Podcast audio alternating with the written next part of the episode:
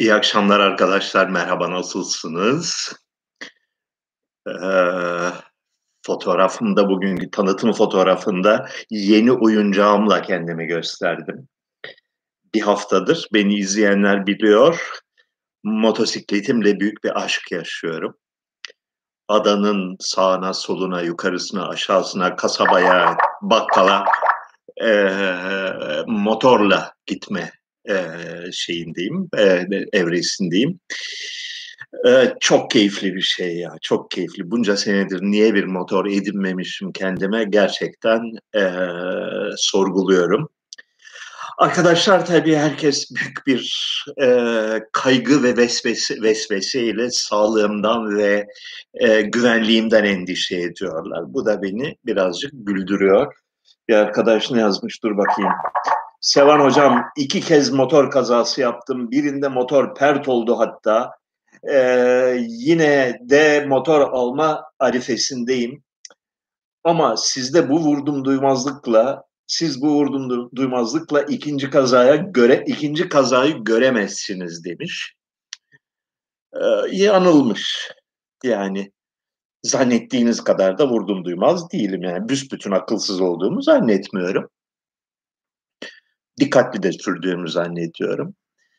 Ee, motor kazası da yaptım. Bayağı büyük bir motor kazası yapmıştım 2013'te Zanzibar adasında. Kiralık motorla böyle bayağı böyle sürat yaparken hız şeyi yapmışlar. Ne de kasis yapmışlar böyle geniş e, kasislerden. Bir havalandık. iki kişiydik motorun üstünde. Bir havalandık. İndiğimiz yerde böyle kum ve çakılla doluymuş. Feci bir şekilde uçtuk. Neyse sağ sağlam bir şekilde kalktık. Böyle dirseğimden hala izi var. Dur bakayım nerede onu göstereyim size. Ya görünmüyor. Ha şurada. Ee, hop şöyle. Bayağı bir parça koptu. Ee, baldırımdan da bir parça koptu. O arada Zanzibar'ın taşrasında bir köyünde sağlık ocağı bulduk. Sağlık ocağında böyle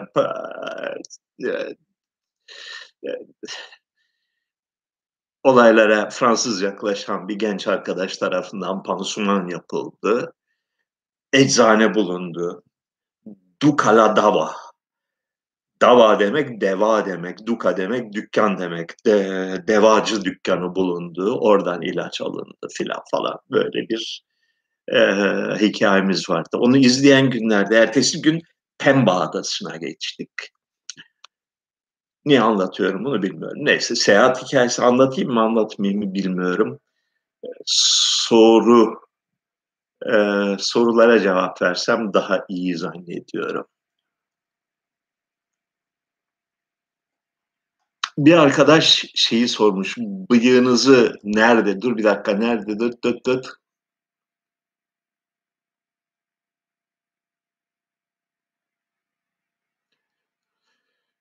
Hocam Allah aşkına Yunanistan'dayım. Bıyıklarınızı hangi berberde yaptırıyorsunuz? Bin kilometre olsa gelirim vallahi demiş Prometheus. Ee, bıyıklarımı hayatımda hiçbir berbere yaptırmadım. Kendim keserim. Ee, bıyıkla ilgilenmenin birinci kuralı, temel hadisesi yanlarının sarkmasına izin vermeyeceksin. O çok çok çirkin bir şey. Onun dışında basit bir operasyon efendime söyleyeyim. Ha bu soru. Neden bazı halklar diğerlerinden daha eski olsa da daha az nüfusa sahip? Örneğin Yunanlar, Ermeniler daha eski ama Almanlar İngilizlerden daha az. Neden diye sormuş İsmail Kurun. Bu soruyu hangi anlamda sorduğunuza bakar. Aslında daha az değiller biyolojik olarak sorduğunuz zaman. Şimdi daha ziyade Ahmet, Mehmet, Murat, Orçun gibi isimleri taşıyorlar. Ee, o diyoruz 83 milyon olmuşlar.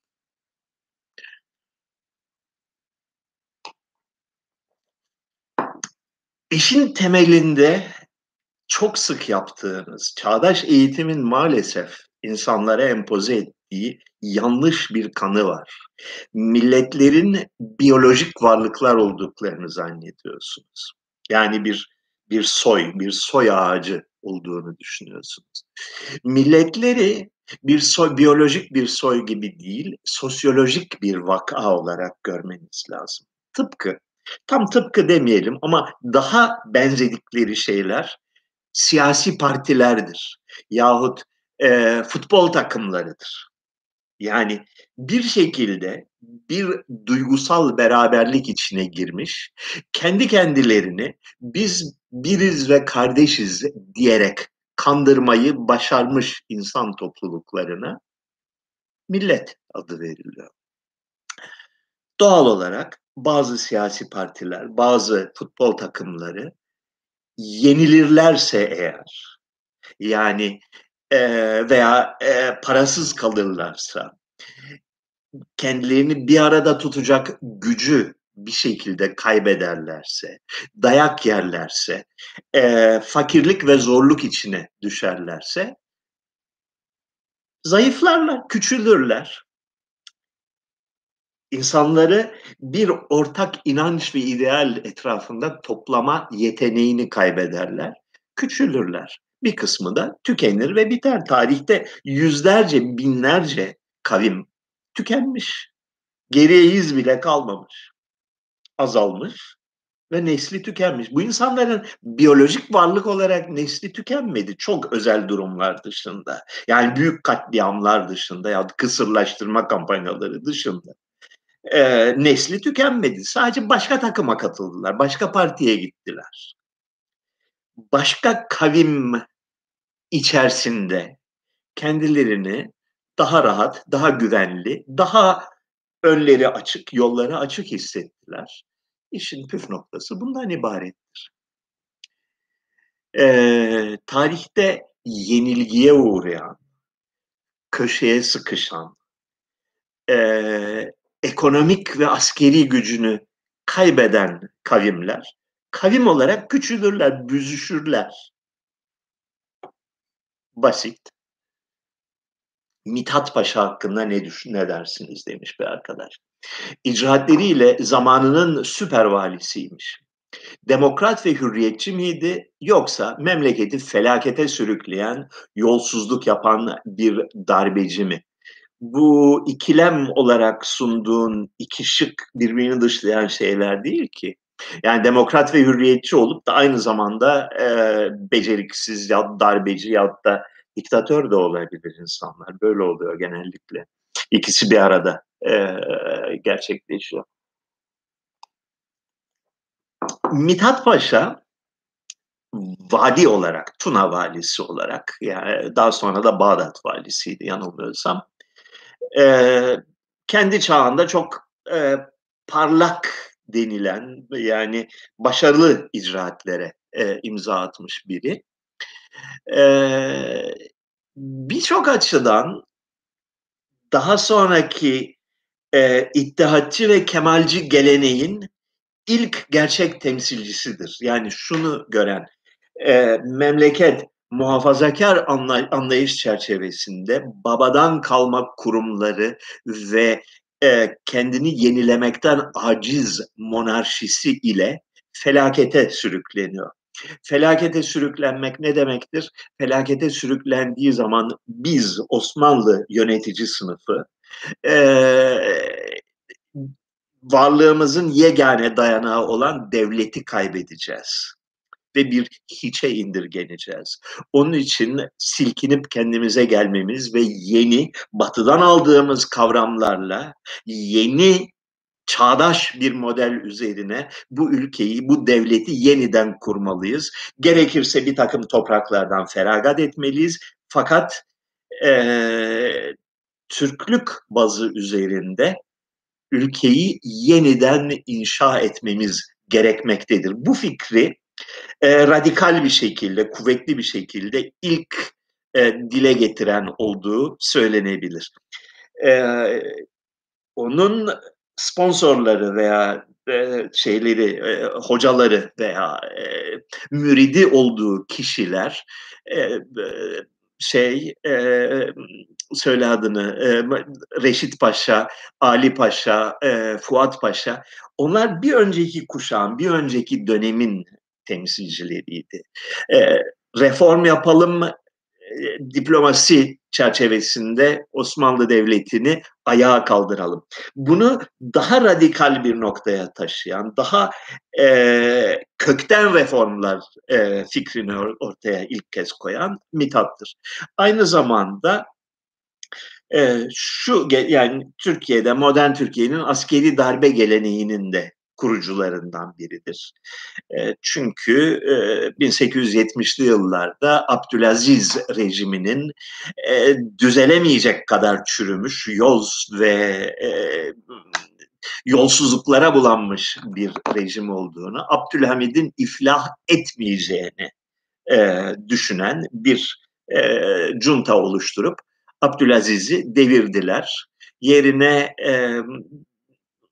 son derece batılı, son derece modernist, son derece ilerici bir program sunan e, Murat'ı, 5. Murat'ı getirdiler. Fakat 5. Murat iktidara geliş şartlarından o kadar ürktü ve o kadar e, kendisini iktidara getiren e, darbecilerden öylesine nefret etti ki dondu kaldı. Yani ne yapacağını bilemedi, şaşırdı ve iktidarı istemedi. Öyle anlaşılıyor. Bunun üzerine onu indirdiler. Yerine bir karanlık kutu olan, bir kapalı kutu, bir kara kutu olan Abdülhamid'i getirdiler. E, hayatta yaptıkları en büyük hataydı. E, ondan sonra Abdülhamid onları teker teker tasfiye ederek kendi iktidarını kurdu. E, bu öykü 1870'lerden bugüne kadar sürekli olarak tekrarlanan bir öyküdür. Şöyle düşünün. Mithat Paşa gelir, Abdülhamid'i başa geçirir, Abdülhamit Mithat Paşa'yı tasfiye eder. İlla böyle olmak zorunda değil. Mithat Paşa da Abdülhamit haline gelebilir. İktidara geldikten sonra bir süre sonra etrafındaki e, gençlik ideallerinin ortağı olan e, siyasetçileri tasfiye eder. Kendisi bir e, despota dönüşür. Bunun örneklerini e, 1930'larda hatta 1950'lerde ve günümüzde e, bir hayli izleme fırsatını bulduk. Yani Türkiye öyle anlaşılıyor ki yönetmesi kolay bir olan bir ülke değil e, en böyle parlak ideallerle, çağdaş ve çağcıl düşüncelerle başa da geçsen bir süre sonra işin boku çıkıyor. Bunu son 20 yıl içinde e, çok net bir şekilde izleme fırsatını bulduk. Daha önceki dönemlerde üç aşağı beş yukarı aynıdır. Çok fazla iyimser olacak bir durum göremiyorum. Ee, başka. Saç uzunluğunun düşünsel temelleri var mıdır? ee, yoktur tabii. Yani e, yalnız şunu e, göz önünde bulundurmak lazım. Tarih boyunca erkeklerin saç uzunluğu tam manasıyla bir dalga, bir sinüzoid dalga e, oluşturur. Yani bir kuşakta saçlar uzunsa bir sonraki kuşak, kuşakta saçlar kısa olur ve böyle böyle devam eder. Her kuşak bir önceki kuşağın saç, sakal ve bıyık modalarına tepki gösterir ve kendi farklılığını göstermek amacıyla e, yükselen gruplar, yeni kuşaklar iktidara, toplumsal iktidara kavuşma arzusunda olan e, yeni kuşakların her biri yeni görüntü modalarıyla kendi farkını, kendi özgürlüğünü kanıtlama sevdasına düşer. Benim gençliğimde e, muhafazakar insanlar açısından toplumda düzeni ve var olan değer yargılarını savunan insanlar açısından saç uzunluğu tüyler ürpertici bir cinayet niteliğindeydi. Yani ne ne cüretle böyle bir şey yapabilirsin? Ne kadar çirkin bir şey, ne kadar ayıp bir şey saçını uzatmak. Çabuk kes bakayım diyen yaklaşım egemendi. Bundan dolayı ben 1973-74'te lise talebesiyken e, okulda e, düzenin otoriterliğini temsil eden kişiler tarafından ayıplandığım için veya saçımın kesilmesi emredildiği için inat ettim. Sezon sonuna kadar, dönem sonuna kadar saçlarımı kestirmedim. Na uzun buralara kadar saç uzattım. Disiplin cezası aldım. Yani şeyime kadar diye cevap verdim. Ee, seni mezun etmeyeceğiz, diplomanı vermeyeceğiz dediler. Umurumda bile değil cevabını verdim mezun olduğumuz gün mezuniyet töreninden sonra törenle arkadaşlar bir araya geldik ve okulda, okul bahçesinde saçlarımı kestiler. Önce okul bitecek ondan sonra keseceğim demiştim. Bu bir tavır, bir duruş meselesiydi. Ee, tabii saç uzunluğu bizim değer toplumumuza ve değerlerimize aykırıdır diyenlere Hazreti İsa'yı örnek gösterebilirdim. Ee, eski Roma imparatorlarından bazılarını örnek gösterebilirdim. Neyse böyle.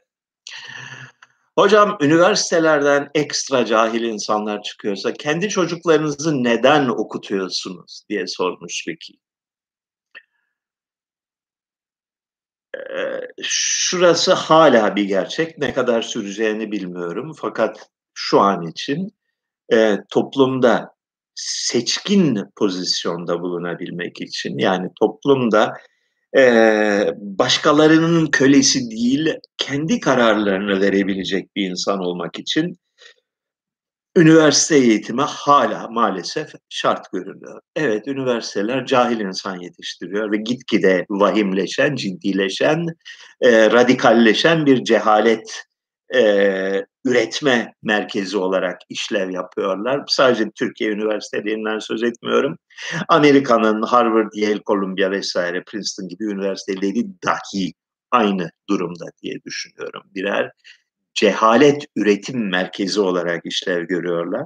Fakat toplumdaki konumları açısından henüz radikal bir değişiklik gerçekleşmemiş görünüyor. Yani e, bu okullardan e, çıkan son derece cahil, e, dünya hakkında, yaşam hakkında e, şaşılacak kadar ham olan insanlar her şeye rağmen e, özel sektörde, kamu sektöründe, bilim sektöründe, entelektüel sektörlerde karar verici pozisyonundalar. E, çocuklarımdan bu fırsatı, bu ayrıcalığı, e, çocuklarımı bunlardan mahrum etmek sorumluluğunu ben alamam diye düşündüm.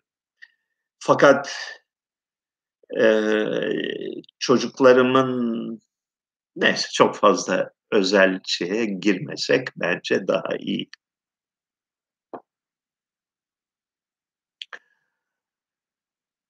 Halim ile Selim'de gelecekte din ile medeniyetin çatışmasını, medeniyetin kazanacağını düşündüğünüzü söylemiştiniz.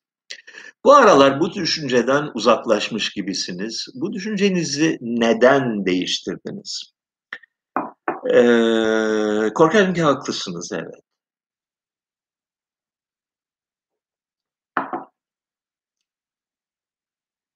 medeniyet adı verilen Batı medeniyetine e, yaşamının çok büyük bir e, döneminde, kesiminde e, bir prensip olarak, bir umut olarak, bir perspektif olarak e, bağlı kaldım. Yani e, her şeye rağmen, tüm hatalarına ve yanlışlarına rağmen e, insanlık açısından bir umut ve gelecek vadeden yegane perspektifin batılı, özgürlükçü ve ilerlemeci düşünce olduğunu e, varsaydım. E, Batı dünyasının özellikle Avrupa'nın onulmaz bir hastalıktan mustarip olduğu fikrine aslına bakarsanız ta 1980'lerin sonunda 90'ların başına başında kapılmaya başlamıştım. Fakat bunun ne derece ciddi ve acil bir sorun olduğunu yani şu anda gerçekleşmekte olduğunu e, daha sonraları ancak 2000'lerde e, 2000 2010'larda fark etmeye başladım. Bu kadar hızlı ve bu derece radikal bir şekilde Batı medeniyetinin çıkmaza gireceğini doğrusunu isterseniz e, öngöremedim. E, dinin güçlü tarafları, dinin vazgeçilmezliği konusunda e, Halim ile Selim'de yeterince malzeme vardır aslında bakarsanız. Yani o e, klasik Türkiye'deki Atatürkçü ateistlerin e, odunluğundan mustarip bir kitap değildir. Fakat e, belki bir nüans meselesi, belki derece meselesi fakat e, daha karamsarım bugün din karşıtı, din dışı, e, seküler batı dünyasının galibiyeti konusunda. Sizin iyi bir dil bilimci olmadığınızı söylüyorlar. Kendinizi nasıl savunursunuz demiş bir arkadaş. Savunma. Niye savunayım ki? Haklısınız der geçerim. Ee, arkasından da eklerim. Koyunun olmadığı yerde keçiye Abdurrahman Çelebi derler. 100 senede doğru dürüst bir sözlük yapamamışsınız. Dil konusunda dil tarihi hakkında söyledikleriniz aptalca bir takım propaganda klişelerinden ibaret. Emek eseri olan, çaba eseri olan yani sistemli olarak günlerce, aylarca, haftalarca, bir yıllarca çalışma gerektiren, ekip çalışması gerektiren, bireysel özveri, fedakarlık gerektiren hiçbir iş yapmamışsınız ortaya. Ne o Nasrettin Hoca heykelleri gibi, karpuz heykeli gibi eserler koymuşsunuz ortaya. Adamın biri de çıkmış kısıtlı imkanlarıyla ve kısıtlı bilgisiyle düzgün bir iş yapmaya çalışmış. Olay bundan ibarettir. Ee, sözlük yazma sevdasına düştüğümde dil bilim hakkında hiçbir şey bilmiyordum. Hiç sıfır. En azından Türkiye'de dil bilimci geçinen, sözlükçü geçinen, Türk Dil Kurumu geçinenlerin ideolojik budalalıklarından malul değildim. Açık bir fikirle bakabiliyordum. Farklı bir takım önyargılarım da vardı belki. Sırf e, onlara inat olsun diye edindiğim bir takım önyargılar da vardı. Çalıştım kardeş. 25 sene eşekler gibi çalıştım. Sabah, öğlen, akşam günde 14 saat, 15 saat çalıştım. Okudum, araştırdım, düşündüm, fikirlerimi ortaya koydum yanlış olduklarını e, olanları düzelttim. Tahmin ediyorum ki Türkiye'de tarihsel bir dil bilim alanında yani dil bilimin çeşitli kolları var. Tarihsel, historical linguistics konusunda benim kadar e, geniş ve derin bilgiye sahip olan kimse yok şu anda. Yok yani sıf, yani yak, yakına bile yaklaşan yok yapılan işin kalitesini anlayabilecek düzeyde olan yok. Ben bu noktaya bir günde gelmedim. Akademik eğitimim dil bilim konusunda değildi. 1995'ten beri 26 senedir bir sözlük üzerine çalışıyorum. Hala çalışıyorum. Durmadan çalışıyorum. Devamlı çalışıyorum. Çalıştıkça insan çok şey öğreniyor yanlışlarıyla karşılaştıkça, eksikleriyle karşılaştıkça, itirazla karşılaştıkça öğreniyor. Öğrendikçe de öğreniyor. Ee, bana derlerse ki başta e, iyi bir dil bilimci değilsin, değildin, tamamen hak veririm. Bugün hala değilsin derlerse yine hak veririm. Yalnız bu çöplükte benden iyisini bulabiliyorsanız onu bana bir gösterin hele derim. Yani Tuncay Gülensoy mu?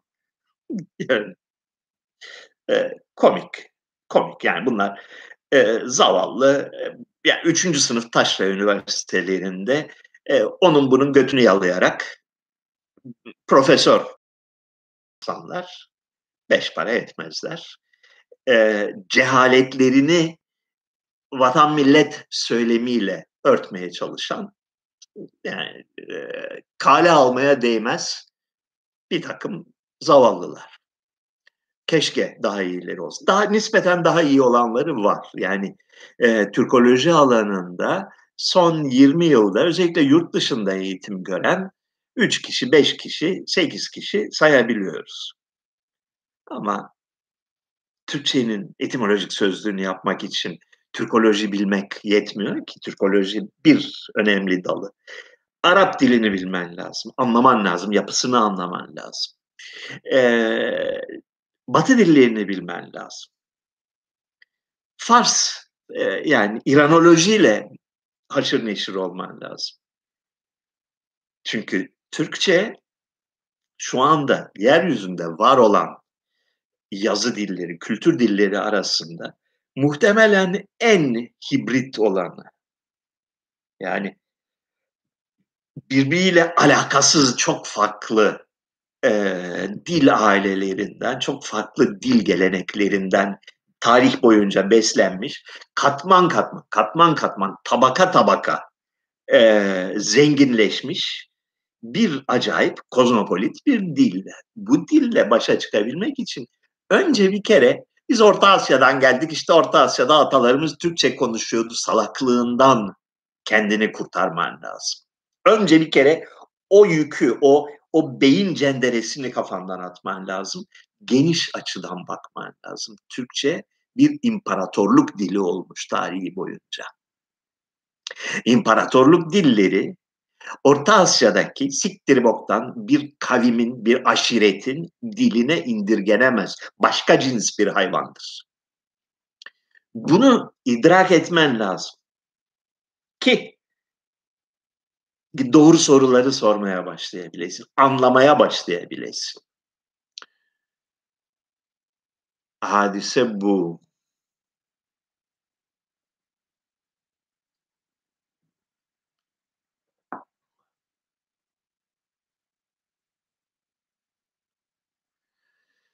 Siyaset felsefesi hakkında kitap yazmayı düşünüyor musunuz? Geçenki Machiavelli yazısı çok iyiydi. Daha fazla yazınızı görmeyi merakla bekliyoruz. Hangi birine yetişeyim kardeşim?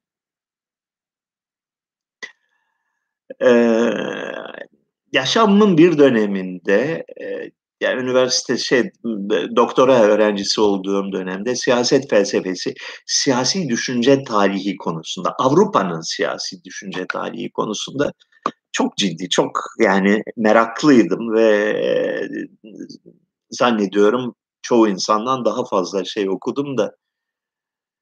Of. Hala daha yer adları sözlüğüne çalışıyorum. Bitmez, tükenmez bir iş dipsiz bir kuyu. Günde 20 tane yer üzerinde çalışırsan eğer 8 senede bütün sözlüğü gözden geçirmiş oluyorsun. Her gün. Her gün 20 tane yer üzerine biraz yoğunlaşsan, bir iki makale okusan, kaynakları tarasan, eski haritalarla kıyaslansan, e, haritadaki yeri ha yeni bir harita buldum bakalım orada nasıl gösteriyor. Ha o derenin aşağısında değil yukarısındaymış gibi işlerle uğraşsan önümüzdeki 8 yılı full time başka hiçbir şey yapmadan bu işe adasam ancak yer adları sözlüğünü biraz daha e, düzeltmiş olurum. Hakikaten bilmiyorum.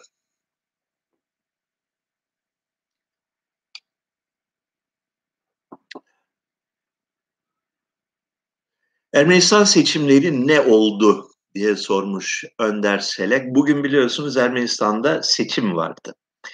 Ee, Karabağ Savaşı'ndaki hezimetten sonra e, Paşinyan hükümeti istifa etti ve bir erken seçim e, getirdi. E, ülkenin yaklaşık yarısı e, şeyden Karabağ hezimetinden Paşinyan hükümetini sorumlu tutuyor ve vatan haini olduklarını e, düşünüyor. Diğer yarısı ise e, olayın böyle sonuçlanmasını, böyle bir hüsranla sonuçlanmasını önceki 30 senede izlenen yanlış politikalara atfediyor. Bugün Ermenistan halkının hangi kanıyı sus be kardeşim be telefon ya ne oluyor ya e, göreceğiz. E, en son benim aldığım haber e, seçim katılım oranının çok düşük olduğu şeklindeydi. Ama sonucun ne olacağını bilmiyorum. Benim edindiğim izlenim ülkede, geçen ay biliyorsunuz oradaydım.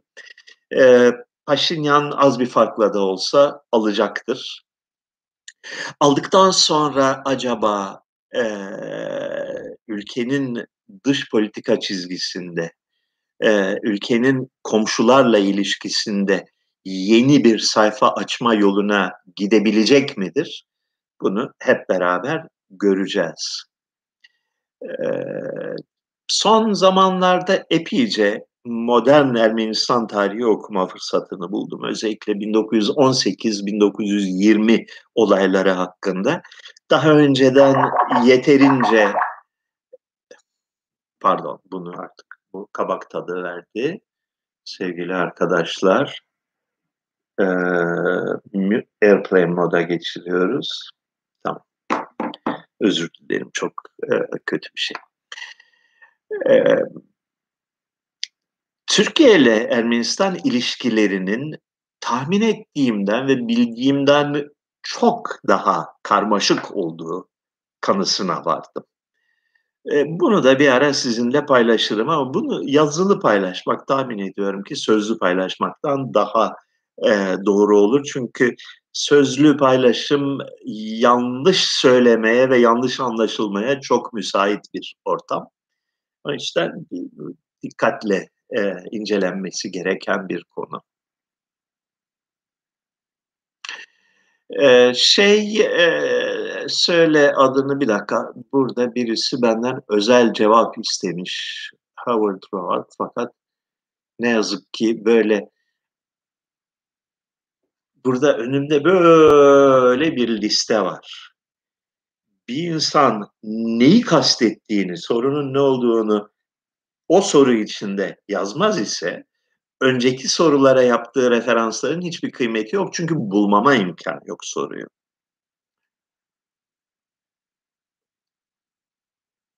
Evet, şeyde e, söyle adını Patreon'a katkıda bulunanlara özel program yapmamı istiyorlar. Ee, bazı soruları paralı olarak almamı istiyorlar. Bunu yapmayacağım. Yapmamaya kararlıyım. Ee, parayla, para karşılığında hizmet vermekten hoşlanmıyorum. Ee, bunun beni zayıf duruma düşüreceğini düşünüyorum. Çünkü bir kere bunu yaptın mı e, mecburiyet altına giriyorsun. Yani şey, jeton attık kutuya hadi oyna bakalım pozisyonunda kalıyorsun. Dans eden ayılar gibi. Buna düşmeyeceğim. Patreon'a katkıda bulunmanızı istiyorum evet. Fakat bu katkı size özel bir şey yapmam için değil. Parası olmayan fakat bu yayınlardan istifade eden veya edebilecek olan diğer insanlara bir iyilik olarak, onlara verilmiş bir sadaka olarak düşünün Patreon'a yaptığınız katkıyı karşılığında bir şey istemeyin ben. Tamam. Hocam sizce İngilizce dışında hangi dilden veya dillerden en çok entelektüel keyif alınır? İngilizce bilen biri estetik amaçlar için hangi dillerle uğraşmalı? Bu, bu bakış açısına katılmıyorum. Tüm dillerin kendine özgü lezzetleri vardır. Her dilde insanlar, insan aklı, insan zekası e, kıvraklıklar yaratmıştır, espriler yaratmıştır, şiirler yaratmıştır. E, dilin insana sunduğu sonsuz hazinelerden bir şekilde yararlanmıştır. Ee, bazı dillerde çok fazla yazılı üretim var. Yazılı üretim demek bu hiç evinde oturup kıçını yerinden kıpırdatmayıp bu dilde yüzyıllar boyunca üretilmiş olan sonsuz miktarda hazineden faydalanabilirsin demektir. Diğer bazı dillerin ise şeyi olmadığı için, yazılı üretimi olmadığı için o dilleri ancak o dili konuşan insanlarla bizzat bil fiil sohbet ederek ancak e, bu dillerin e, kıymetinden faydalanma yolunu bulabilirsin. Böyle bir fark. Dolayısıyla en, hangi dilleri öğrenelim derseniz en çok hangi dil üretmişse o dilleri öğrenin derim. İkincisi tabi diller birbiriyle bağlantılı yani soyut bir dünyada yaşamıyorsun. Kendi ilgilendiğin bir dil varsa, kendi uzman olduğun, konuştuğun, eğitimini gördüğün bir dil varsa o dile katkısı açısından bir diğer bir takım dilleri öğrenmende fayda vardır. Türkçe bilen ve Türkçeyi önemseyen birinin Arapça öğrenmesi lazım, şart. Ee, peşinden Farsça da öğrenebilir, peşinden Fransızcayı da bilmesinde fayda vardır. Çünkü bu diller Türkçe ile en yoğun ilişkiye girmiş olan, Türkçenin bütün geçmişini, hayatını, içini, dışını, e, sağını, solunu biçimlendirmiş olan dillerdir. Ha, soyut bir dünyada en çok yazı üreten dil hangisi? İngilizce. Tamam, İngilizce öğreneceksin. İkinci en çok yazı üreten dil hangisi? Geçmiş tarihlere bakarsan Fransızcadır. Günümüze bakarsan Çince mi acaba? Almanca mı? Rusça mı? Ee, bunlar arasında bir tercih yapmak gerekir. Ha, e, İtalyanca çok seksi bir dil. Bütün kızlar İtalyanca öğrenmek öğrenmek istiyor des, desen. Tabii İtalyanca da öğrenebilirsin. Ee, bir tarihte yani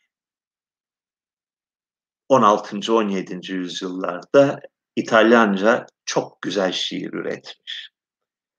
Şahane şiir üretmiş o dönemde. Sonra tükenmiş yani. Sönmüş bir medeniyet.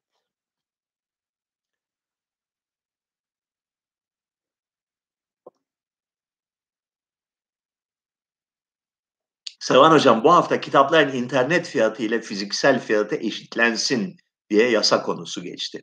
Sizce bu fiyat eşitleme bahsettiğiniz para kazanmamayı çözer mi?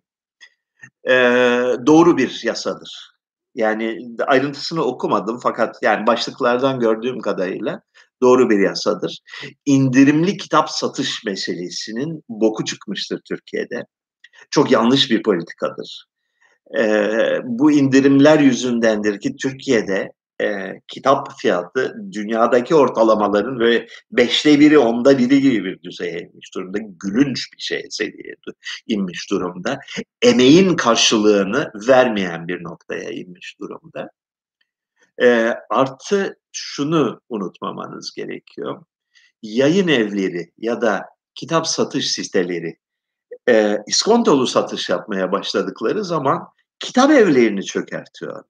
Kitap evlerine hayat hakkı tanımıyorlar. Kitap evlerini söndürürsen yani bütün Türkiye'nin her yerinde, bütün kasabalarda, şehirlerde, mahallelerdeki kitap evlerinin kapanmasına yol açarsan e, yayın evleri de çöker, yazarlık mesleği de çöker, kitap sektörü çöker. Yani kendi ayaklarına ateş ediyorlar. dağıtıcı firmalar ve internet satış firmaları. İnternet satış firmasının satış fiyatının dükkandaki satış fiyatından farklı olmaması gerekir ve herhangi bir koşulda eğer kitap gözden çıkarılmamışsa yani e, bu kitap satmadı yeter elde kalanları çıkaralım bitsin noktasına gelinmemiş ise indirimli kitap satışı olmaması gerekir. Kitabın satış fiyatının üzerinde yazması gerekir ve o fiyat üzerinden satılması doğrudur. Aksi son derece e, dejenere bir sistemin, dejenere edilmiş bir sistemin belirtisidir. E, Türkiye'de kitaplar gülünç ölçüde yani sefil ölçüde ucuzdur ve hiç kimse bana kitap alacak param yok filan demesin palavradır, yalandır. Aya açıkça yalandır. Sigara alacak paranız var. Sigarada pazarlık etmiyorsunuz. Sigaranın üzerinde fiyat ne yazılıysa o fiyatı ödemekte en ufak bir tereddüt göstermiyorsunuz. Kitabın da üstünde yazılı fiyatın aynen ve indirimsiz olarak ödenmesi gerekir.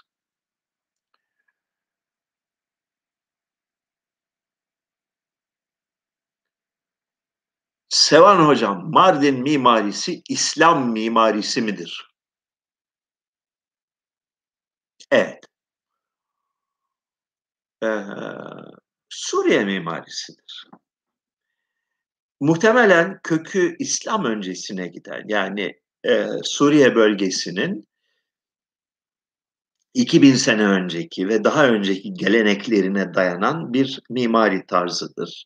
İklimle ilgilidir e, var olan malzemenin niteliğiyle ilgilidir. Ama sonuç olarak aynı mimariyi Halep'te görüyorsun, Urfa'da görüyorsun, Kudüs'te görüyorsun. Bütün o coğrafyanın e, geniş anlamda e, Suriye coğrafyasının tipik mimarisidir. 19. yüzyıl sonunda ve 20. yüzyıl başında bu mimarinin en başarılı kamusal temsilcileri Süryani ve Ermeni mimarlar olmuş. Bu tarihte çok çok kısıtlı bir dönemin, küçük bir dönemin tuhaflığıdır. Çünkü 19. yüzyılda Osmanlı gayrimüslimleri batılı tarzda eğitim almayı önemsemişler. Birbirlerine bakıp birbirlerinden örnek alıp ya bak çağ bunu gerektiriyor deyip e,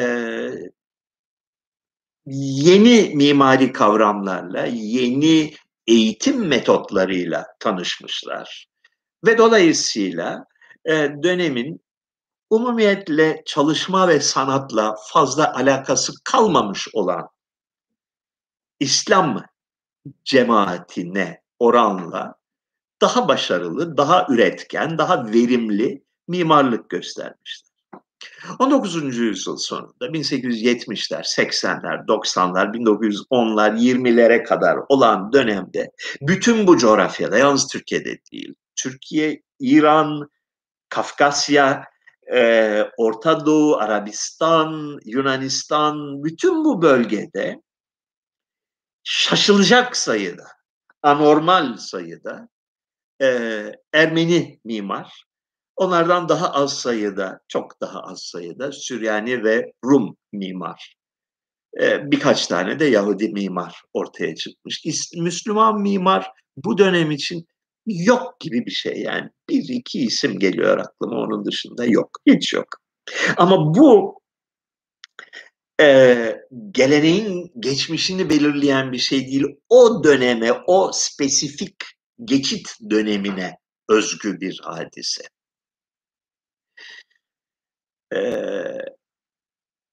Ermeni mimarların eserlerini bu mesela Tiflis'te gördük, Erivan'da çok güzellerini gördük, Bakü'deki bütün önemli binalar Ermeni mimarlara ait, ee, Kahire'de, İskenderiye'de, Şam'da, Halep'te, bütün Bağdat'ta, bütün bu coğrafyada, Tahran'da, Tebriz'de çok etkili olmuşlar, çok etkin olmuşlar. Fakat bir özelliği vardır bu Ermeni mimarlarının. Kendilerine özgü bir gelenekleri yoktur.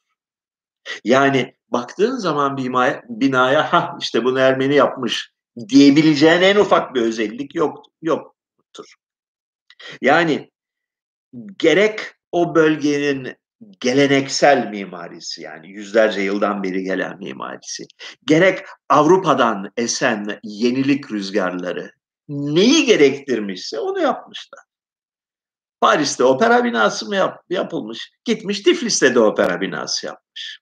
Aynı espri içerisinde.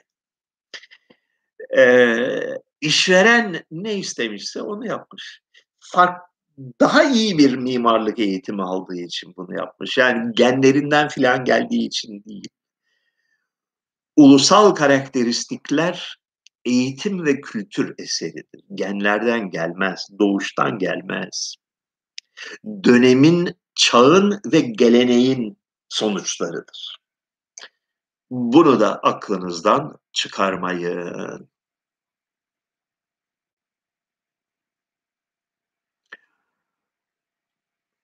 Ha, birisi şey sormuştu. Bu önemli bak. Bir ülkede demokrasi ve hukuk yoksa yabancı yatırımcı gelir mi? Ee, Türkiye'nin bugün gelmiş olduğu noktada kanun yok, mafya her şeye egemen demiş ve, ve ekonomik olarak Türkiye'nin çökmeye mahkum olduğunu iddia etmiş bir arkadaşımız. Çok yaygın bir görüş değil mi? Yani elin gavuru neden gelsin ki burada mafya kol geziyor. Ee, işte şeyin Sedat Peker'in anlattığı hikayeler oluyor. Onun bunun oteline çöküyorlar, para aklıyorlar, yasa dışı işler oluyor. Oysa ki kapitalist hukuk ister, adalet ister, düzen ister. Bu kadar naif, bu kadar saf bir görüş ben yani düşünemiyorum. El alemin kapitalistinin yerlisinden daha namuslu olduğu fikrine nereden kapılıyorsun?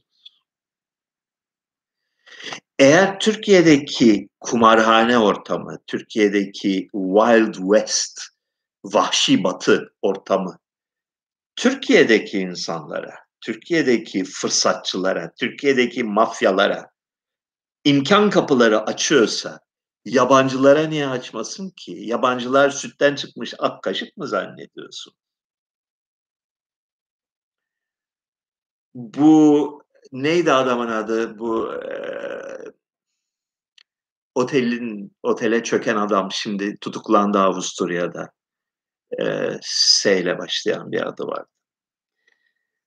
O adamın öykülerini izlediniz mi? Yani son günlerde ortaya çıkan şeyleri, ifşaatları.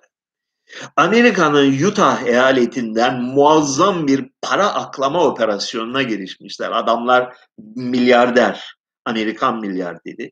Dünyayı araştırmışlar, taraştırmışlar. En uygun ülkenin Türkiye olduğuna kanaat getirmişler.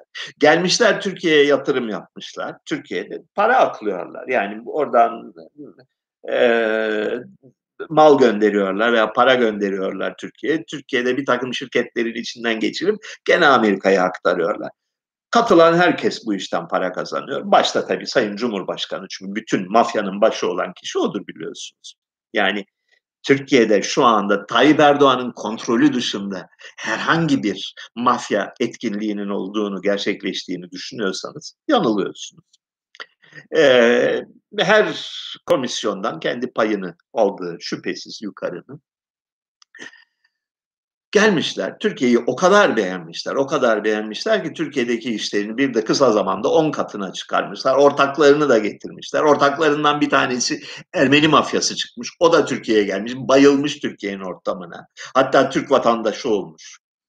Ee, hatta bu Amerikalılar ya Amerika'da sular ısınmaya başladı biz gidelim Türkiye'ye yerleşelim şahane bir ülke iklimi de güzel Bodrum'da evimiz de var demiş. Böyle. Bugünün çağında bu işler böyle başka türlü olmuyor. Ee, bu şey fikri yani e, kapitalizmin gelişmesi için kanun, yasa, yönetmelik gerekir. E, adalet kurumlarının tarafsız ve bilimsel bir şekilde çalışması gerekir. Saçmalığı Ee, özellikle yani bu şey Clinton zamanında çıktı da Obama zamanında 2008-2016 döneminde böyle Amerikan propagandasının başlıca temalarından biri haline geldi. hatta bizim arkadaşımız, komşumuz Daron Acemoğlu bu konuda kitaplar yazdı, çok ünlü oldu. Kurumsal düzen dediler kapitalizmin asıl gücüdür. Kapitalizm bir ahlak rejimidir diye iddia ettiler. Bu kadar ucuz propaganda dünyada görülmemiştir. Ee, benim bildiğim bir şey vardır. Kırmızı ışıkta duran adamdan yatırımcı olmaz. Kırmızı ışıkta duran adam ancak memur olur büyük kazanmak için büyük oynamak gerekir. Tarihte büyük sermaye birikimlerini gerçekleştirmiş olanların hiçbiri ama hiçbiri kuralına göre oynamamıştır. Puştlukla, tehditle, fırsatlardan faydalanarak, devletle işbirliği yaparak büyümüşler. Devletle işbirliği yapmadan büyüyen kapitalist son 50-100 yılda ben bilmiyorum. Kapitalizmin klasik modeli e, Hindistan'da Doğu Hint e, Doğu Hindistan şirketidir.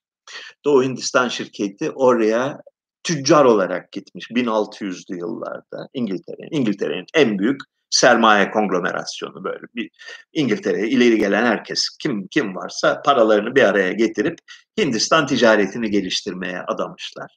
Hindistan'a gitmişler. O zaman var olan e, padişahlardan, sultanlardan, nabuplardan, racalardan e, rüşvet karşılığı, karşılıklı diplomatik dengeler karşılığı bir takım ayrıcalıklar koparmışlar. Sonra bakmışlar Hindistan'da sistem zayıflıyor kendi askeri güçlerini kurmaya başlamışlar. Önceleri kendilerini korumak için. Sonra demişler madem askeri gücümüz var niye biz soygunculuğa başlamayalım ki herkes yapıyor deyip soymuşlar. Nasıl soymuşlar bildiğiniz gibi Bengal eyaletini talan etmişler. Böyle büyümüşler. Gangsterlikle büyümüşler. Ee, Rockefeller, David Lau Rockefeller, petrolde büyüyen adam nasıl yaptı ki bu işi? Tabii ki zekiydi, tabii ki çıkarcıydı, tabii ki e, fırsatı gördüğü yerde yakaladı. Tehditle büyüdü. Kendisiyle rekabet etmeye teşebbüs eden herkesi ezerek büyüdü.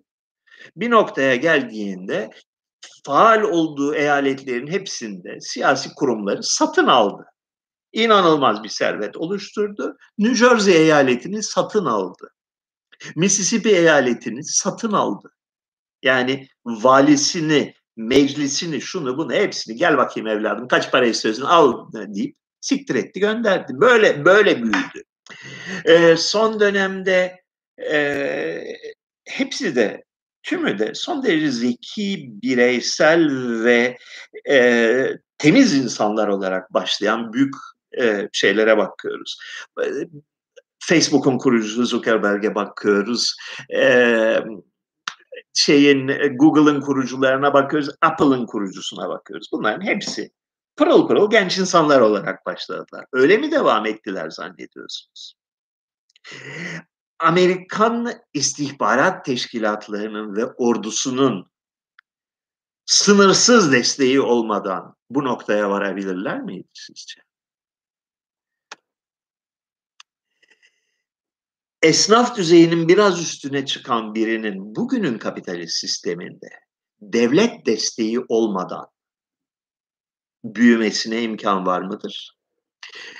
Ee, ticaretin tüm kurallarının, üretimin tüm kurallarının siyasi otorite tarafından belirlendiği bir sistemde yani e, ne kadar duman çıkarabilirsin, kaç kişiyi kaç saat çalıştırabilirsin, yaptığın üretimde e, kaç gram şeker kullanabilirsin bunların hepsi siyasi kararlarla belirleniyor ve bu siyasi kararlar bir ufak yönetmelik değişikliğiyle bir şirketi çökertmeye veya abad etmeye yeterli e, şeyler. Kardeşim seni çökertmeyi düşünüyoruz ama abat mı etsek acaba diye sana gelen bir Ticaret Bakanlığı müsteşarını ne yapabilirsin ki sen bir kapitalist olarak? İşbirliği yapmak zorundasın. Ee, ve belli ki Türkiye'deki sistem kapitalist dünyanın ihtiyaçlarına tam olarak tam olarak olmasa bile yeterli oranda e, cevap veren bir sistem ki hiç öyle ekonomisi battı da tükendi de bitecek de hiç öyle bir belirti yok. Hiç yok. Yani siz bir gelin bir Yunanistan'ı görün. Yani bitmiş bir ekonomi görmek istiyorsanız ve üç kuruşa muhtaç bir devlet görmek istiyorsanız bir Yunanistan'ı görün. Bir de Türkiye ile kıyaslayın. Hmm. Ee, oyunu üst düzey oynayamayan herkes bitti, tükendi, öldü, tıkandı deniyor Türkiye'de. Muhtemelen doğrudur. Yani 83 milyonun 82 milyonu açtır veya açlık sınırında geziyordur. Mümkündür, olabilir. Kimin umurunda? Kimin umurunda? Ben size söyleyeyim. Eğer örgütlenip siyasi bir sonuç doğuracak bir güce kavuşursa o 82 milyon, o zaman birilerinin umurunda olur. Ama böyle bir güç yoksa, yani mutlak bir apati içinde, mutlak bir e, uyuşukluk içinde 82 milyon kaderine razı, boyunu boyun eğmiş durumdaysa yapacak bir şey yok. Yani başlarının çaresine baksınlar. Kimin umurunda?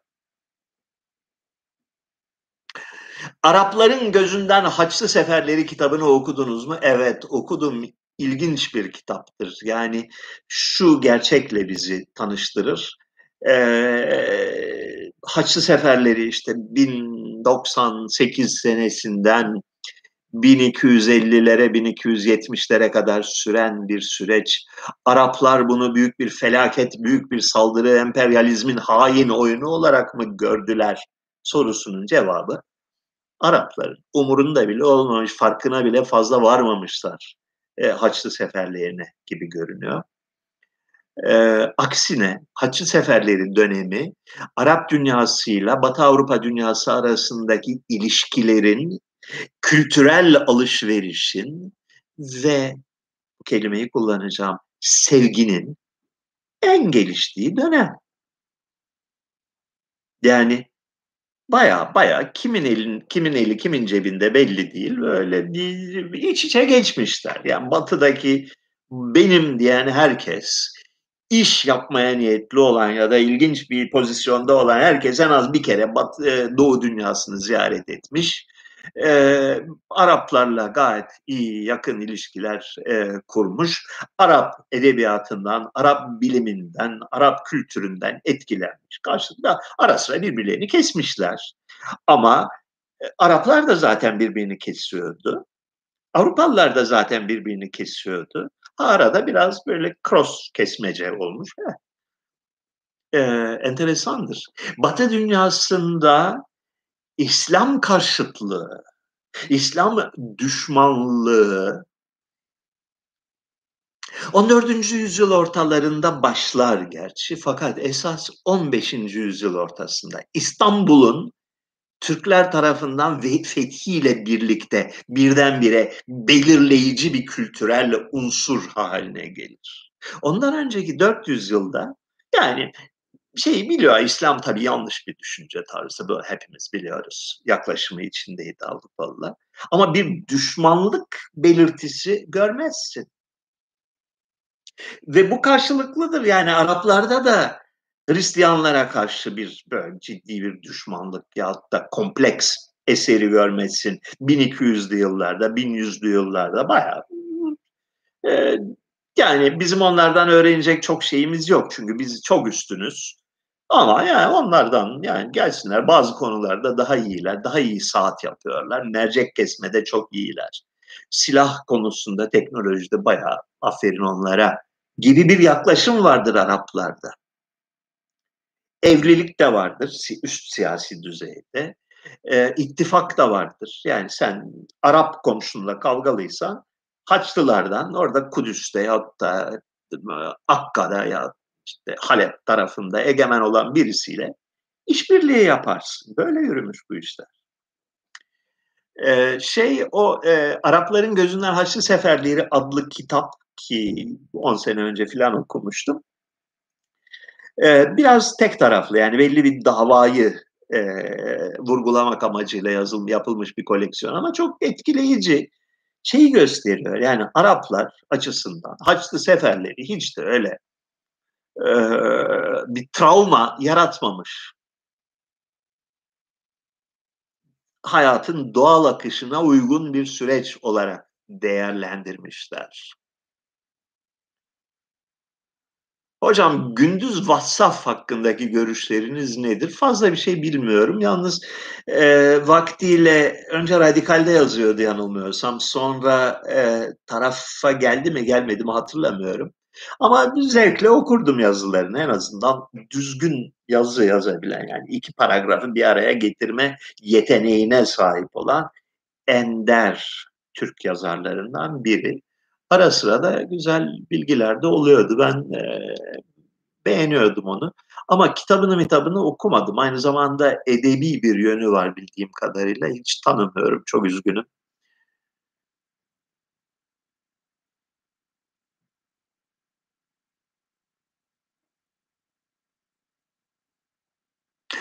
Türkçe'de neden general değil de general diye telaffuz ediyoruz söz konusu askeri rütbeyi? Sene 1934 müdür acaba? Ee, şimdi eski İstanbul zümreleri general diye söylerdi bu kelimeyi. Çünkü Fransızcası generaldir ve Türkçe'de Batı dillerinden alınmış olan kelimelerin normu, standardı Fransızcadır. Ee, yani bir telaffuzun doğru olup olmadığı Fransızcaya göre belirlenir. Di eskiden. 1960'lara kadar. Ve 1960'lara kadar eski ekolden insanlar general derlerdi yani. General de Gaulle'dur adamın adı. Ee, Türkiye'de, Türk ordusunda general diye bir rütbe 1934'te ihdas edildi yanılmıyorsam. 28 midir 34 müdür şimdi emin olamadım ama 34 olmalı. 34'te kanunla general diye bir şey icat edildi ve e, çeşitli nedenlerle muhtemelen Alman etkisiyle yani o dönemde e, Türk ordusu ufkunu ve ilhamını Almanlardan aldığı için J değil G ile telaffuzu tercih ettiler. Belki de J Türkçenin e, ses yapısına aykırı bir ses. E, biraz efemine bir ses yani böyle jale falan gibi bir ses. O yüzden e, bir kahraman bir Türk askerine yakışmaz diye düşünmüş de olabilirler. Her halükarda general ifadesi tercih edildi. Şeyi hatırlamıyorum mutlaka o dönemin gelenek ve görenekleri itibarıyla buna bu kelimeye Türkçe bir etimoloji de uydurulmuş olmalı. Genel komutan atalarımız Orta Asya'da genel general olmuşlardı gibi bir şey e, mutlaka e, bulunmuştur da çok da fazla ciddiye alınmadı 28 olmalı general rütbesinin kabul edilmesi. 1928 e, dil devrimi furyasından bir dört yıl kadar önce silahlı kuvvetler bünyesinde bir dil devrimi gerçekleştirildi e, yeni Türkçenin o kendine özgü tadını taşıyan birçok kelime mesela yarbay, albay e, bunlar işte emin olamıyorum 28'de icat edilmiş olması lazım. Henüz 1928'de e, güneş dil teorisi yoktu.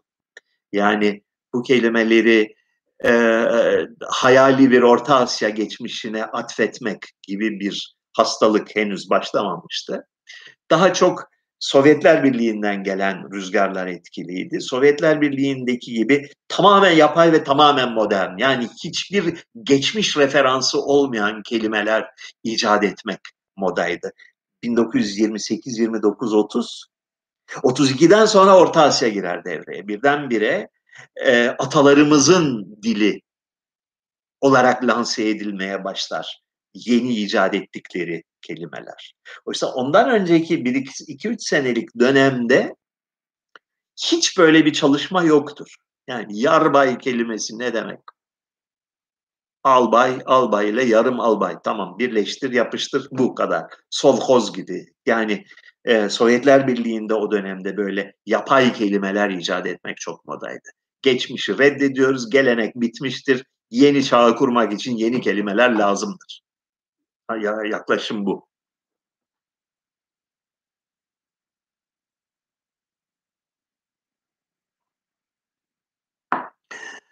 Ee, nüfusun gene kaçtı. Nüfusun kontrol edilmesi gerektiğine ilişkin görüşümü e, eleştiriyorlar. E, yani o konuda benim kafam son derece net. En ufak bir kuşkum yok. E, bundan e, şeyiniz olmasın. Olay sadece nüfusun çok fazla artışı değildir. Nüfusun artışıyla birlikte e, sürekli kalkınma ideolojisinin ikisinin bir araya gelmesidir. Dünyanın imkanları, mekanı ve e, doğal varlıkları sınırlıdır. Sınırlı bir dünyada yaşıyoruz. Sınırlı bir dünyada sınırsız büyüme budalalıktır. Sınırsız büyüme ideolojisi daha ilkel toplumlarda, daha zayıf toplumlarda çok cazip gelmiştir insanlara. Bugün geldiğimiz noktada sınırsız büyüme ideolojisi manyaklıktır. Olmayacak bir şeydir, olmayacak bir duadır.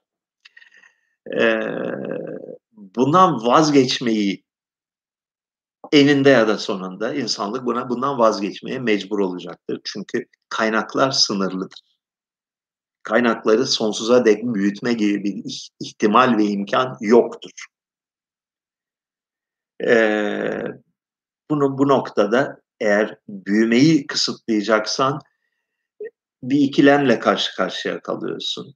Ya milyarlarca insan aç kalacak ya da e, nüfus azalacak, azaltılacak. Başka çaresi yoktur bunun.